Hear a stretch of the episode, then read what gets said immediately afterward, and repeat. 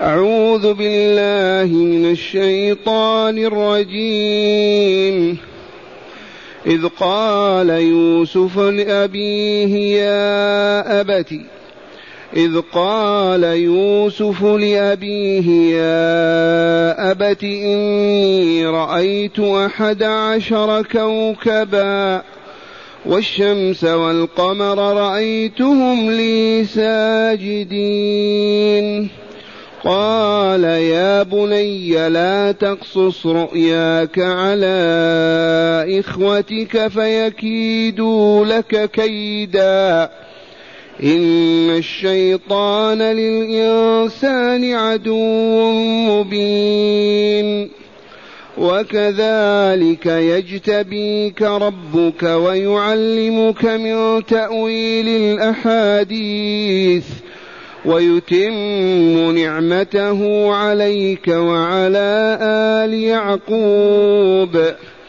ويتم نعمته عليك وعلى آل يعقوب كما أتمها على أبويك من قبل.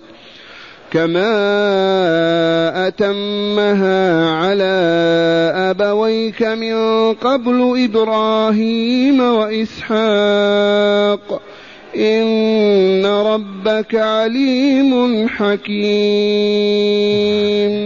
معاشر المستمعين والمستمعات من المؤمنين والمؤمنات قول ربنا جل ذكره إذ قال يوسف لأبيه أي أذكر يا رسولنا والمبلغ عنا. أذكر إذ قال يوسف لأبيه وهو يعقوب ابن إسحاق بن إبراهيم ويلقب بإسرائيل. اسمه يعقوب ويلقب بإسرائيل. أذكر إذ قال يوسف لأبيه يا أبتي والأصل يا أبي فحذفت الياء واستبدلت بالتاء ولا يجوز الجمع بينهما. فلا تقل يا أبتي. فقل يا أبتي أو يا أبت أو يا أبت. أما أن تجمع بين الياء والتاء ما ينبغي. إما قل يا أبي أو يا أبتي. يا أبتي ناداه ليلفت نظره إليه ليصغي إليه ليعلمه ما يلي. إني رأيت أحد عشر كوكبا والشمس والقمر رأيتهم لي ساجدين. والرؤيا هنا رؤيا منامية. والكلام على المنامية كثير وأحسن ما أفيدكم به أن الرؤى ثلاثة. رؤيا من أهاويل الشيطان ليحزن المؤمن. رؤيا من تهاويل الشيطان ليحزن المؤمن ويكربه وهذا هم الشيطان. رؤيا ثانية ما اهتم به الإنسان في يقظته في يومه يراه في منامه. الشؤون الأمور التي يهتم بها طول نهاره إذا نام تعرض عليه يراها والرؤيا الثالثة من الرحمن عز وجل وهي جزء من ستة وأربعين جزءا من النبوة. وتعبير الرؤى سئل مالك عنه فقال سئل مالك عمن يعبر الرؤى ويقول فيها بدون علم.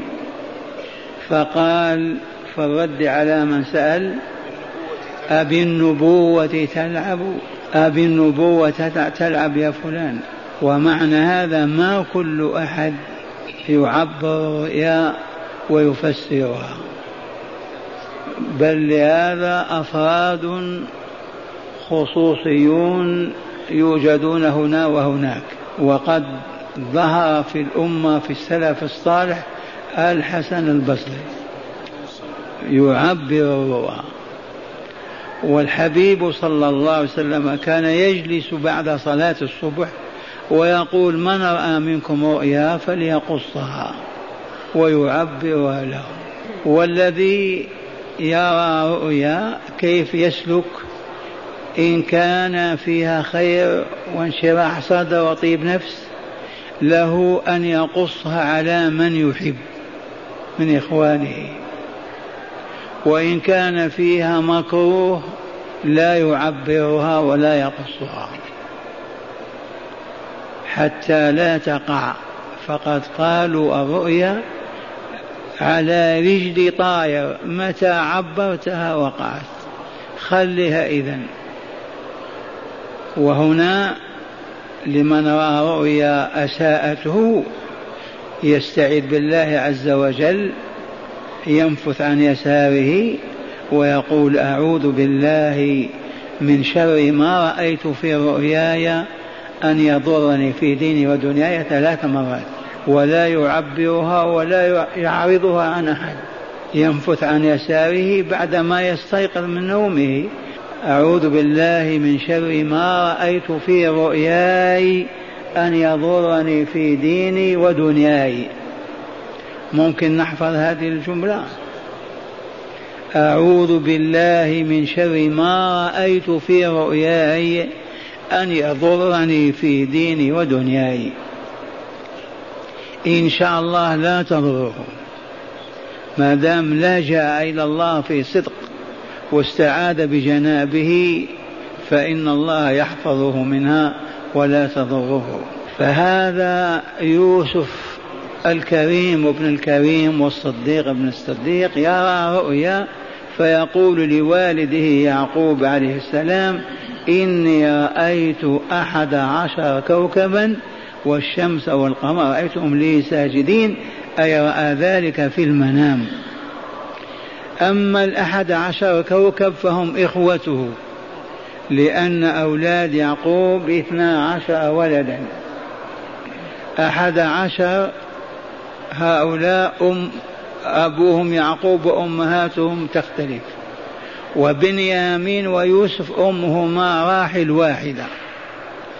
إخوة يوسف أحد عشر وهو الثاني عشر. من هو الذي من أمه بنيامين؟ والباقون أمهاتهم غير أمهاتهم. اثنا عشر. فقال أحد عشر كوكبا يعني إخوته الأحد عشر. هو ما يدخل في هذا لأنه صاحب الرؤيا أحد عشر كوكبا والكوكب معروف في السماء منير مشرق والشمس والقمر رآهما والكل ساجدين. على الأرض ساجدين ليوسف وهو غلام في الثاني عشر وأقل. رؤيا عجب. تمضي أربعون سنة وتتمثل على واقعها. بعد تلك الأحداث الجسام والابتلاءات العظام يجمع الله شمل يوسف بأبويه وإخوته ويسجد الكل ليوسف. ثم لما خروا له ساجدين قال ربي قد آتيتني من الملك وعلمتني من تأويل الأحاديث. فاطر السماوات والأرض أنت ولي في الدنيا والآخرة توفني مسلما وألحقني بالصالحين. متى قال هذا؟ لما جلس على أريكة الملك وحكم الديار المصرية وجمع الله شمله وسجد له أبواه وإخوته. تاقت نفسه إلى الملكوت الأعلى. فرغنا من الدنيا الآن. وستمر بنا أحداث عاناها معاناة قل من يصبر على ذلك ويستطيعها عجب هذه الصورة فهي تشهد أن محمدا رسول الله. والله إن محمدا لرسول الله. كيف لا يكون رسول الله وهذا الوحي الإلهي ينزل عليه وهذه الصورة العجب العظيمة بكل أحداثها وهو لا يقرأ ولا يكتب. وما استطاع اليهود أن يردوا مسألة واحدة من هذه القضايا بالمئات. فقولوا لا إله إلا الله محمد رسول الله. الله الذي أنزل هذا الكتاب على هذا الرسول فلا إله إلا هو ومحمد رسول الله. السجود لله رب العالمين. فلا يحل لأحد أن يسجد لأحد. لا لأمك ولا لأبيك. والرسول يقول لو كنت آمرا أحدا أن يسجد لأحد لأمرت المرأة أن تسجد لزوجها ولكن لا سجود إلا لله. والسجود ليس معناه دائما وضع الجبهة والأنف على الأرض بل الانحناء والانكسار. العرب تقول سجد البعير بارك على ركبتيه لا أنه وضع جبهته على الأرض. فلهذا سجود الشمس والقمر والكواكب ليس معناه وضعوا جباههم أي خروا ساجدين بين يديه. مرة ثانية أحذر الأبناء أن يسجد أحد لأحد. حتى إذا رأينا بعض العساكر يسجدون لرؤسائهم ما نسجد. أبدا. ومن اللطائف التي أنعم الله بها علينا وفقنا الله عز وجل الجندي عندنا يعمل هكذا. بحزم. قلنا أضيف إليها السلام عليكم. أما بدون سلام هكذا هذا زي الكافرين.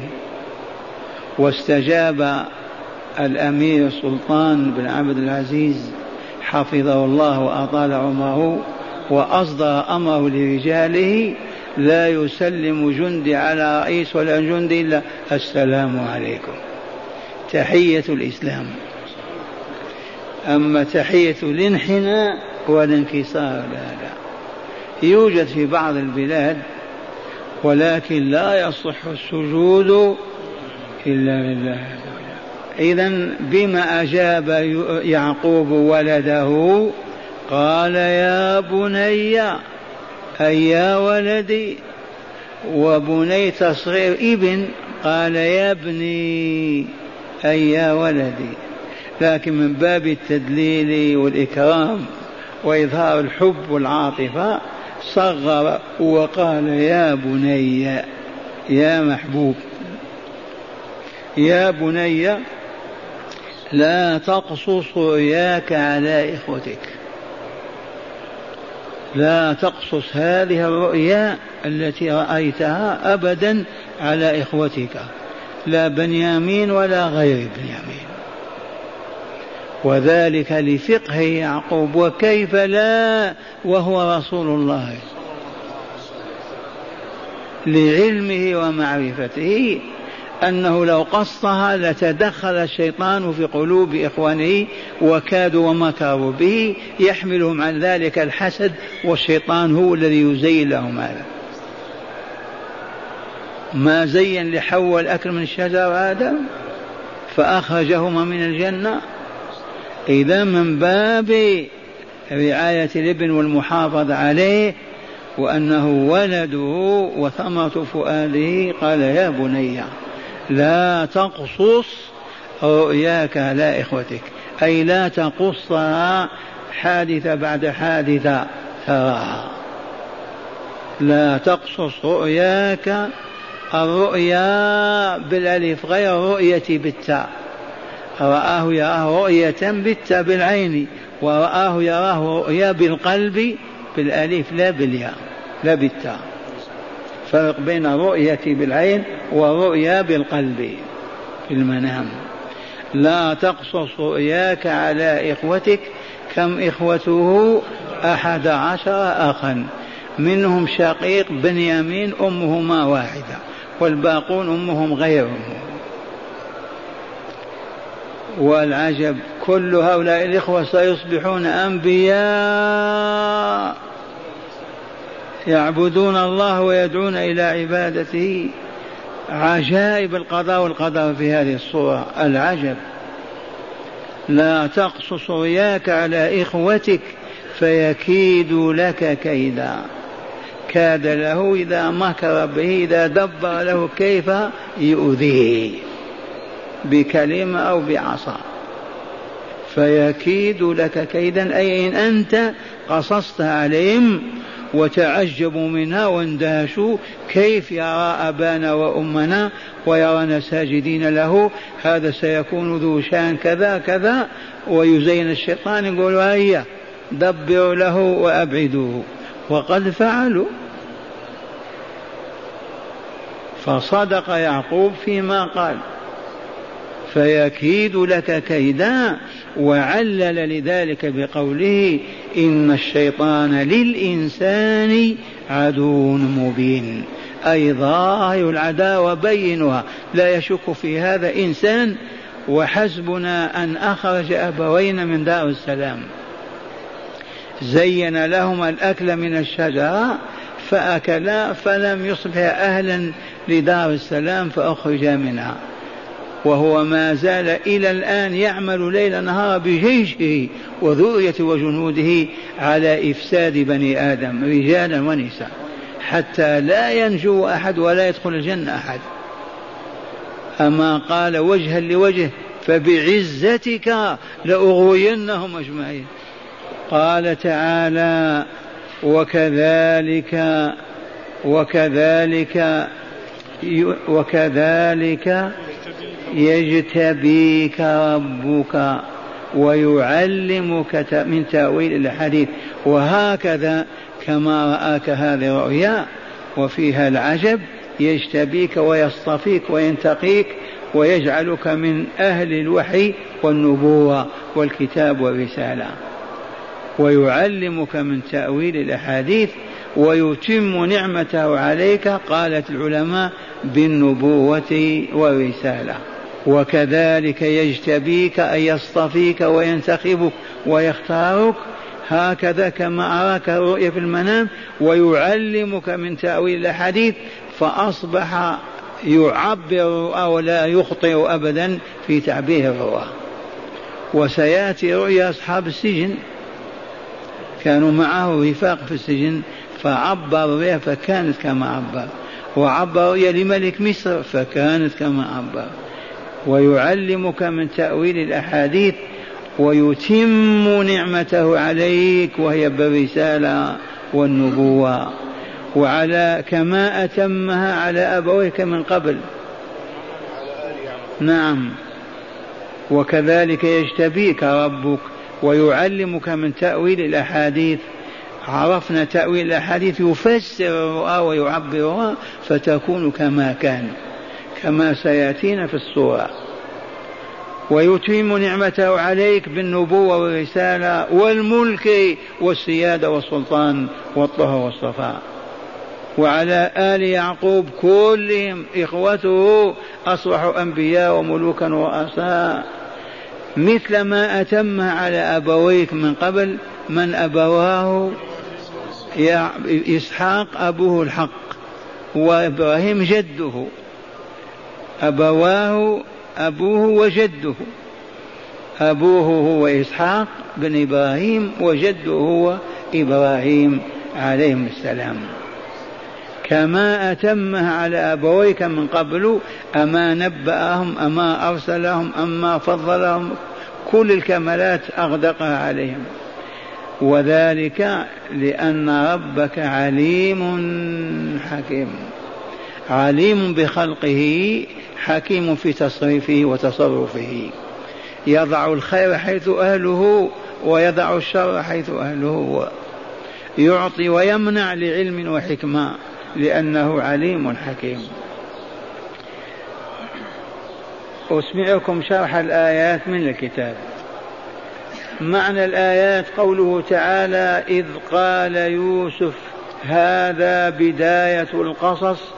أي أذكر أيها الرسول إذ قال يوسف بن يعقوب لأبيه يعقوب يا أبتي أي يا أبي إني رأيت أحد عشر كوكبا أي من كواكب السماء والشمس والقمر رأيتهم لي ساجدين أي نزلوا من السماء وسجدوا له تحية وتعظيما. وسيظهر تأويل هذه الرؤيا بعد أربعين سنة حيث يجمع الله شمله بأبويه وإخوته الأحد عشر ويسجد الكل له تحية وتعظيما. وقوله تعالى إذ قال يا بني أي قال يعقوب لولده يوسف لا تقصص رؤياك على إخوتك وهم إخوة له من أبيه دون أمه فيكيدوا لك كيدا أي يحملهم الحسد على أن يكيدوك بما يضرك بطاعتهم للشيطان حين يغريهم ويحرشهم بك. إن الشيطان للإنسان عدو مبين. إذ أخرج آدم وحواء من الجنة بتزيينه لهما الأكل من الشجرة التي نهاهما الله تعالى عن الأكل منها. زينا وحسنا. هل أدلكم على شجرة الخلد وملك لا يبلى؟ هذه من كلماته.